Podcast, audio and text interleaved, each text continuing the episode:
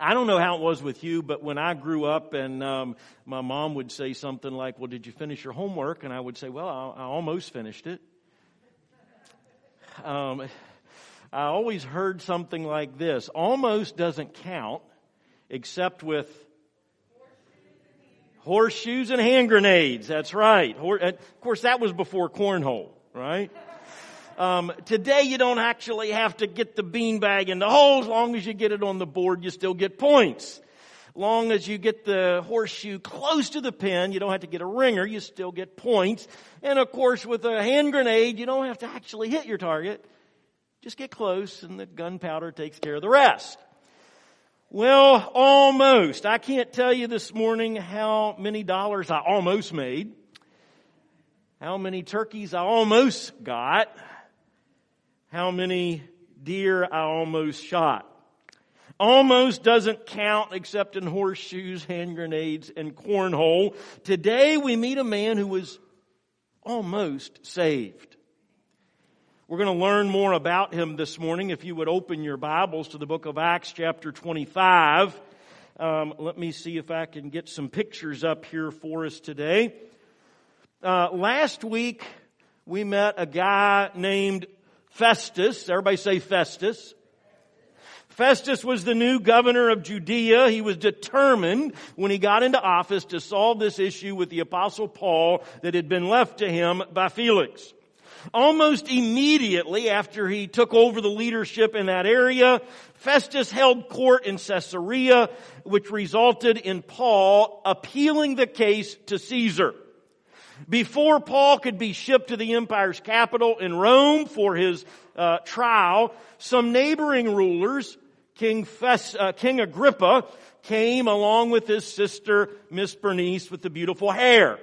They came to visit Festus. We met each of them last week, and Festus told Agrippa about Paul, and he asked his advice because Agrippa was a Roman ruler and yet he had Jewish blood and so he would have a unique perspective to be able to help him out, hopefully.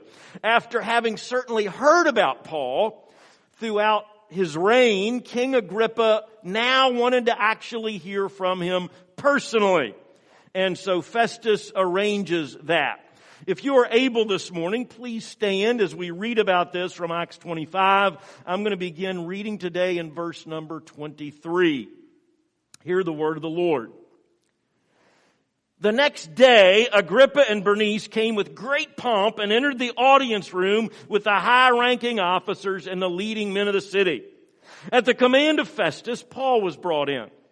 Festus said, King Agrippa, and all who are present with us see this man.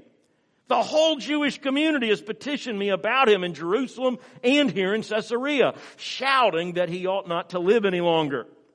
I found he had done nothing deserving of death, but because he made his appeal to the emperor, I decided to send him to Rome. But I have nothing definite to write to his majesty about him. Therefore, I brought him before all of you, and especially before you, King Agrippa, so that as a result of this investigation, I may have something to write. For I think it is unreasonable to send on a prisoner without specifying the charges against him. Keep your Bibles open this morning. Lord God, we thank you this morning for your presence. We do look up as we worship and glorify you today and we invite your Holy Spirit to be in us. Help me to share this word with power and might, with authority, God, with truth, and Lord, help us to hear it in that way as well. We thank you and we ask it in Jesus' name and everyone said, man, you may be seated this morning. These verses describe a royal parade as the visiting King Agrippa and his sister enter the audience room along with all the top brass from the city of Caesarea, as we said before, right there on the bank of the Mediterranean Sea.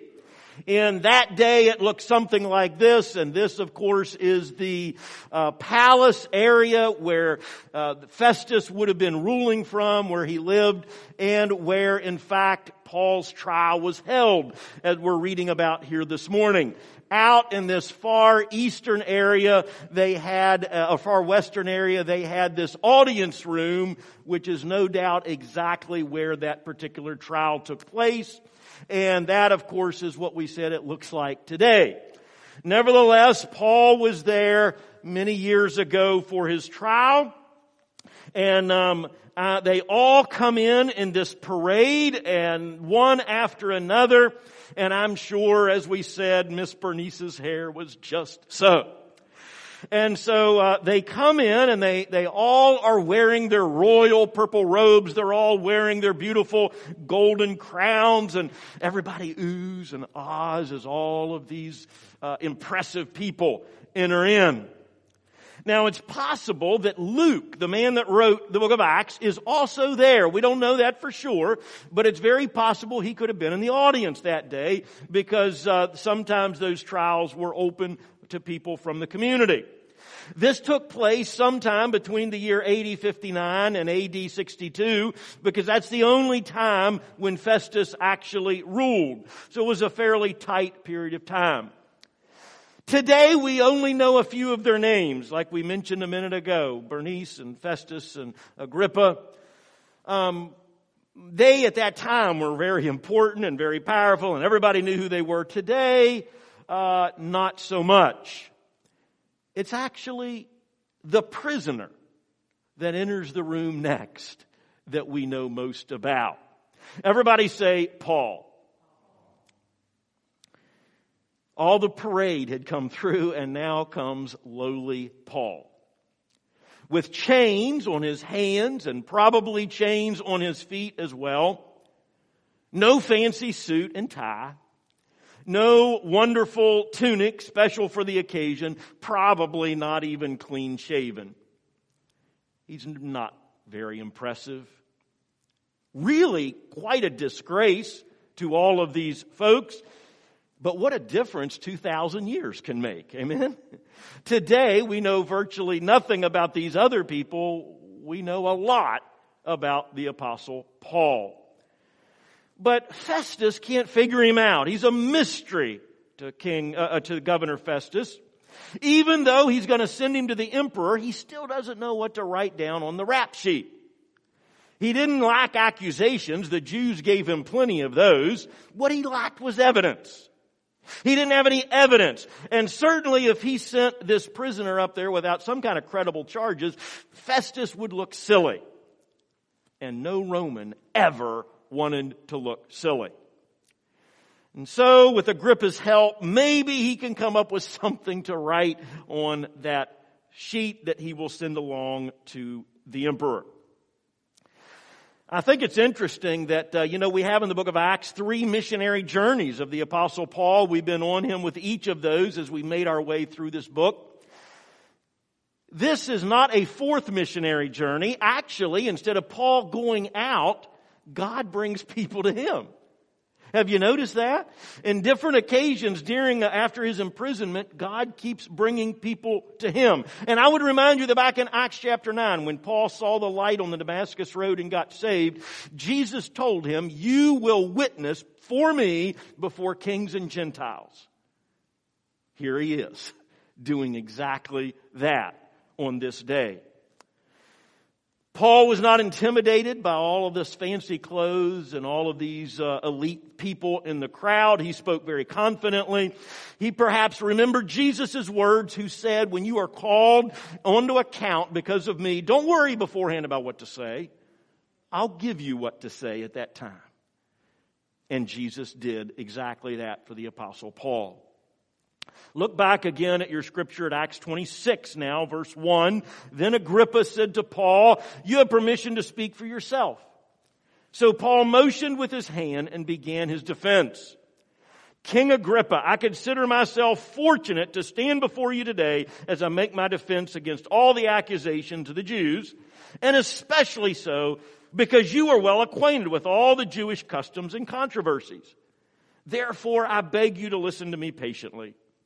The Jews all know the way that I lived ever since I was a child, from beginning my life in my own country and also in Jerusalem.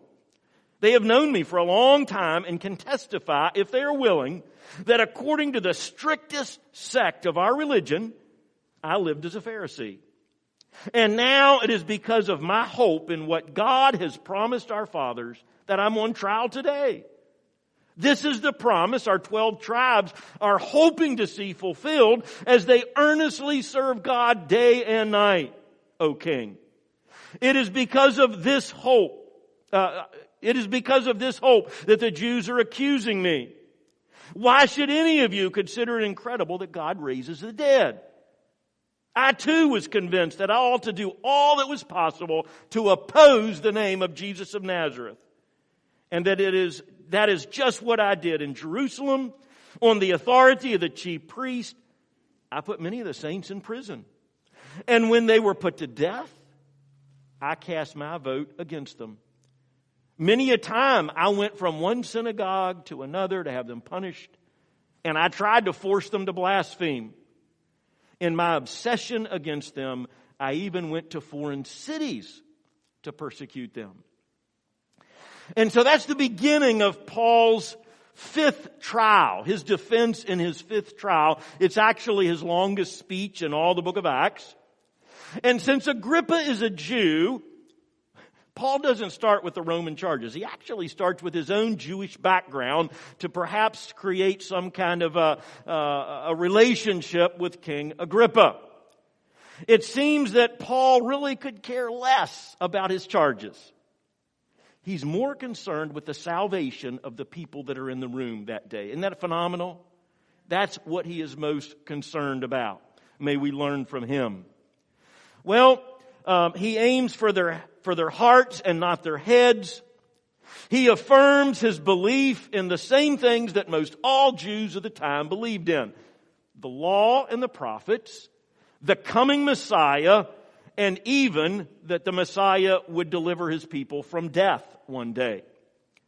This was the hope that he mentions in verses 6 and 7, and he again refers to the resurrection. Every one of his defenses he always hits on the resurrection of Jesus Christ.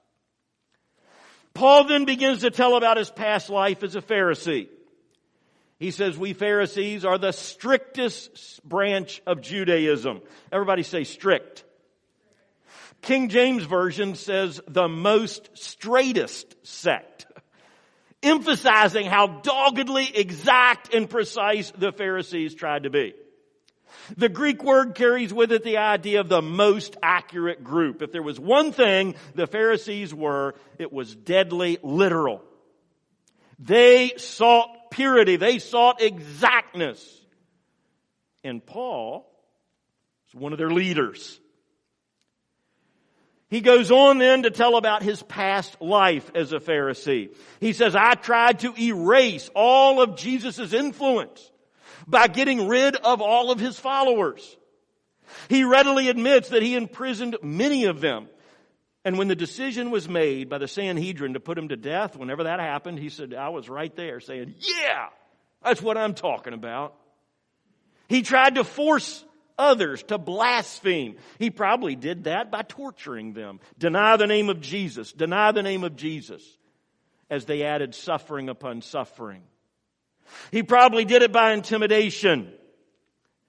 But according to one Roman official named Pliny the Younger, when he wrote a letter to Emperor Trajan, he said that real Christians cannot be made to deny their Jesus.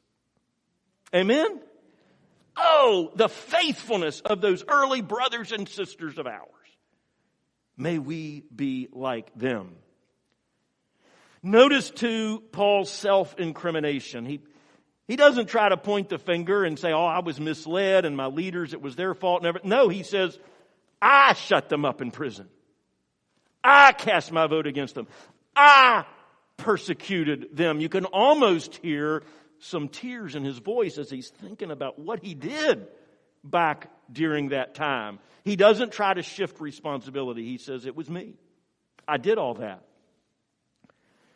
And then he retells his conversion experience out on the Damascus interstate that day.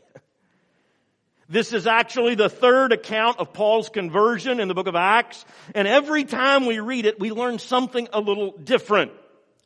The stories don't contradict each other. They actually supplement each other as we learn additional information, new details. In this particular version, in this chapter, we learn that God spoke to uh, Paul in either Hebrew or Aramaic. That was Paul's native language. And that's how Paul heard him. My brothers and sisters, I say that this morning to help us remember God speaks our language too. Amen? Whether it's English, whether it's Spanish, whether it's Southern or country or Yankee or whatever it may be, God speaks our language. He hears us when we pray in our language. He speaks in our own language back to us. Aren't you glad? Well, as Paul finishes his testimony about his conversion experience, he highlights how God commissioned him to open the eyes of the Gentiles and turn us, Gentiles, from darkness to light, from Satan to God. And this effort, Paul says, is what now has landed him in prison. The effort to take this good news out so that everyone else may know. And he concludes by sharing the gospel. Look at verse 23. That the Christ would suffer and as a, that Christ would suffer and as at the first arise from the dead would proclaim light to his own people and to the Gentiles. At this point, Festus interrupted Paul's defense. You are out of your mind, Paul, he shouted. Your great learning is driving you insane. Everybody say, uh oh. Trials going along very smoothly, and suddenly the level headed, fair minded, newly installed governor cuts Paul off and calls him crazy. Not the first time he's been called crazy. In 2 Corinthians chapter 5, Paul says, um, if we're out of our minds, it's for the sake of Christ. if we're in our right minds, it's for your sake. You ever been called crazy? For the, I know we've all been called crazy, okay? But for the sake of Jesus. If you have, you're in very good company because not only was Paul called that, so was Jesus. In John chapter 10, the Jews called Jesus raving mad. In Mark chapter 3, his own family said he's out of his mind. Paul refused to let such personal insults deter or distract him. Um, he, he just, he wasn't blown away by that. His insistence on Jesus' resurrection combined with his conviction that this was not only for the Jews, but that it was for all people was more than Festus could stomach. Maybe Festus was trying to shield his guest Agrippa and Bernice and the others from Paul's boldness. I don't know. But at any rate, Festus interrupts him. Perhaps I would suggest to you today it was because Paul was starting to make sense to Festus. He was starting to get close. The Holy Spirit was beginning to work. And so Festus and his guest were beginning to squirm as the gospel was being proclaimed and as their souls were being convicted. The Apologetic Study Bible points out that Festus was a judge, not a theologian, and he was not willing to follow Paul to his logical conclusion that Gentiles should be saved as well. At any rate, the emotion behind Festus's outburst might reveal for us that old Festus was understanding more than he wanted to. To paraphrase Shakespeare, methinks you protest too much. Well, instead of being intimidated into silence by being called crazy, Paul responds in verse 25. Look, I love this. He says, I'm not insane, most excellent Festus. Paul replied. What I am saying is true and reasonable. The king is familiar with these things, and I can speak freely to him. I am convinced that none of this has escaped his notice, because it was not done in a corner. King Agrippa, do you believe the prophets? I know you do. oh my goodness. This lowly prisoner in chains has just taken charge of the courtroom. Did you notice that? Not only did he talk back to Festus, now he puts King Agrippa on the spot. As we mentioned last week, King Agrippa was fully acquainted with the Jewish ways, with everything that was going on in Judea. Um, he was probably fully informed about Jesus' death and his resurrection, as well as the Christian movement that grew after that. Uh, King Agrippa would have known all of that. The early Christians, Paul says, didn't do it in a corner. They weren't ashamed. They weren't trying to cower and, and get away from persecution. They openly confessed Jesus under the threat of death, under the, under the threat of great torture. Paul knew that Agrippa, as a Jew, believed the prophets. And he knew that if he studied the prophets, he understood that the prophets pointed to a Messiah and eventually a resurrection. Well, Agrippa, Paul says, what, what do you think? Whoa. Verse 28.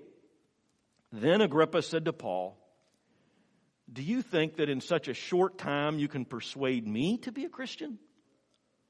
Paul replied, short time or long, I pray God that not only you, but all who are listening to me today may become what I am, except for these chains as he holds them up for everyone to see.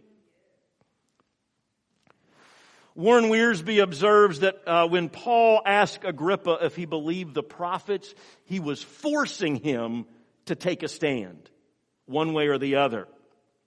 Certainly, Agrippa could not deny what every Jew believed, the scriptures. But Agrippa knew that if he affirmed the prophets, then he had to face the question, is Jesus of Nazareth that promised Messiah or not? Well, as any good politician would do, Agrippa avoids the question. he never says yes. He never says no. If he says yes, it looks like he's agreeing with Paul. If he says no, then it appears that he's disbelieving the scriptures, which would put him out of sorts with all the Jews. And so he sidesteps it altogether, and he says that he's not going to be drawn into all of this too quickly. He's a hard sell. You're not going to get me that easy, he says. He's not going to change his mind easily, no matter how convincing and obvious the proof may be. But his refusal to answer Paul's question, I think, indicates the Holy Spirit was working in him too. Paul was getting through in that courtroom that day. It was being turned into a sanctuary as Paul began to preach. Well, probably because all of these guys were getting too uncomfortable. And before Paul can put somebody else on the spot, they adjourn the court abruptly. Look at verse 30. The king rose, and with him the governor and Bernice and those sitting with them. They left the room, and while talking with one another, they said, This man is not doing anything that deserves death or imprisonment.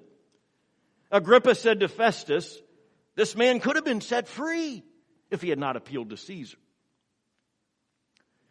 And so there's another trial, and there's another acquittal for the apostle Paul. John Stott says that Paul's three defenses were all successful. Neither Felix, nor Festus, nor Agrippa found Paul guilty.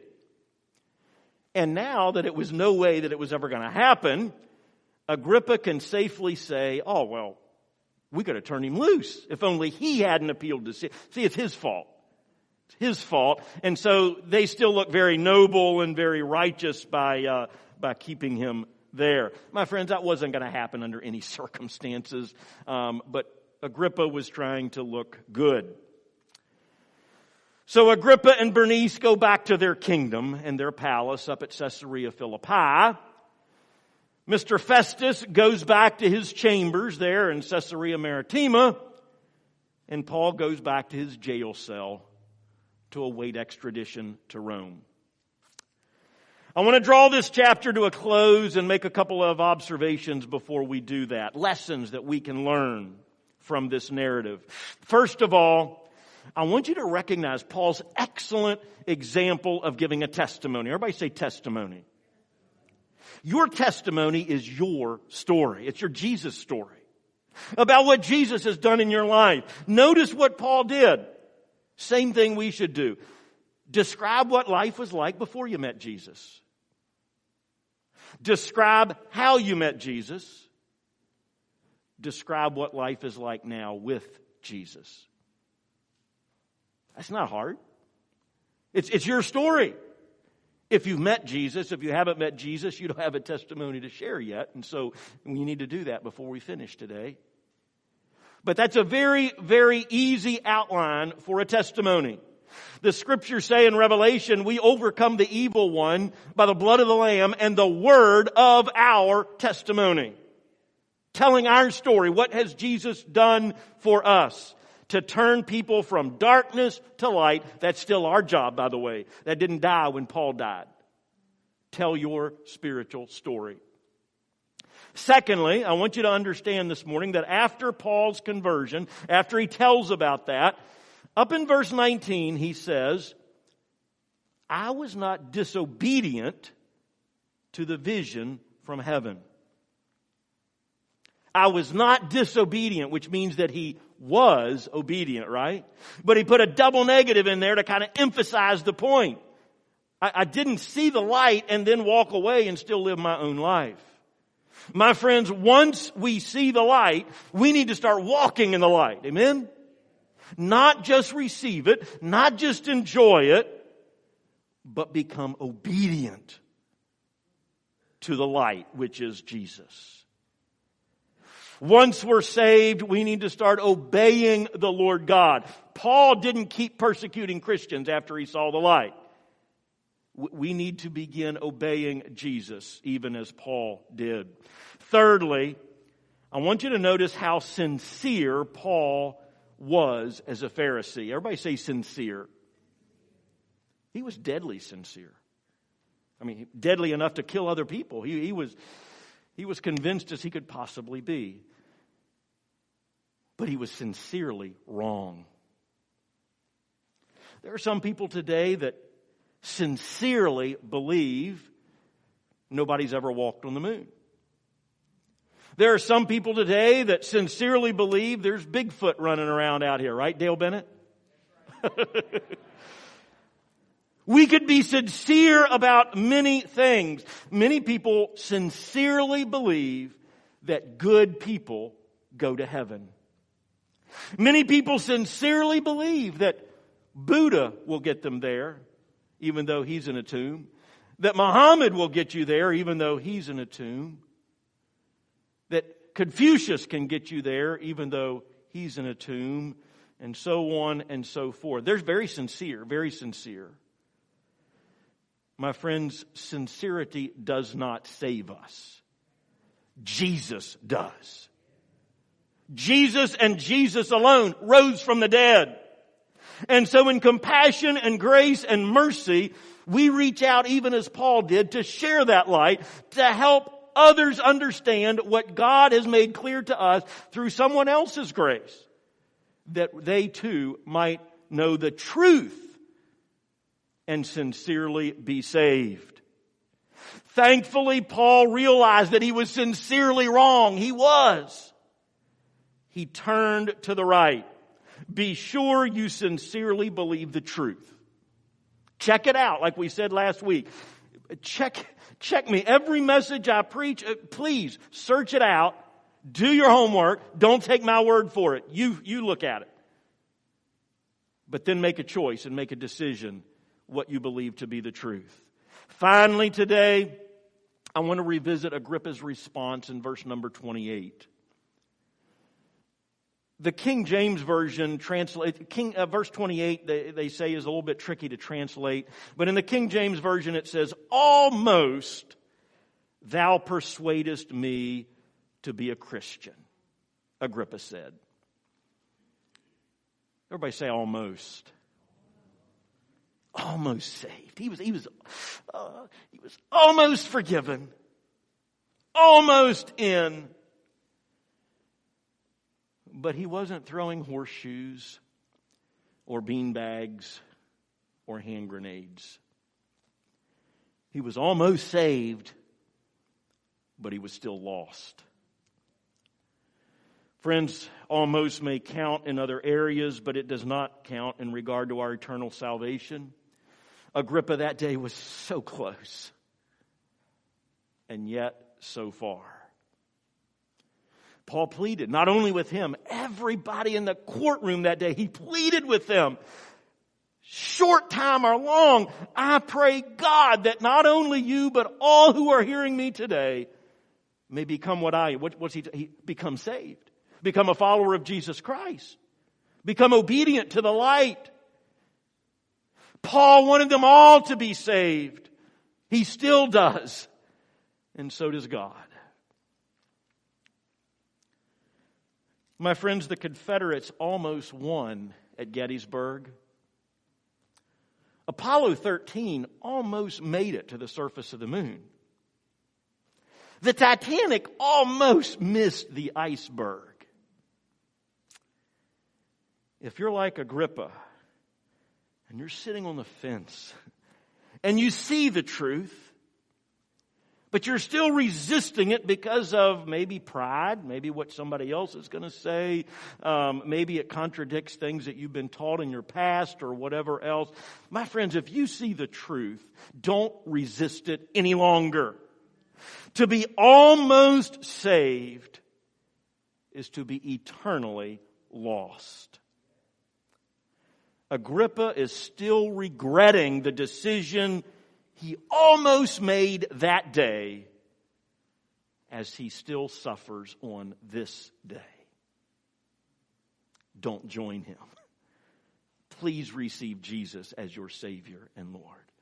Do it as we pray this morning. Father God, I thank you for the record of this faithful, faithful disciple of yours named Paul even in chains, outnumbered, overwhelmed, and everything else, but standing up for Jesus. Regardless of the cost, regardless of the consequences, he wasn't there to make friends, he was there to make disciples. He was there to make believers. God, I, I, I thank you for his courage. I thank you, Lord, for his willingness to stand up, and I pray that we might also have that courage, that we might have that willingness to stand fast today. Father, show us those areas in our lives about which we are sincerely wrong. Reveal the truth, and Father, as we see the light, may we be obedient to the light.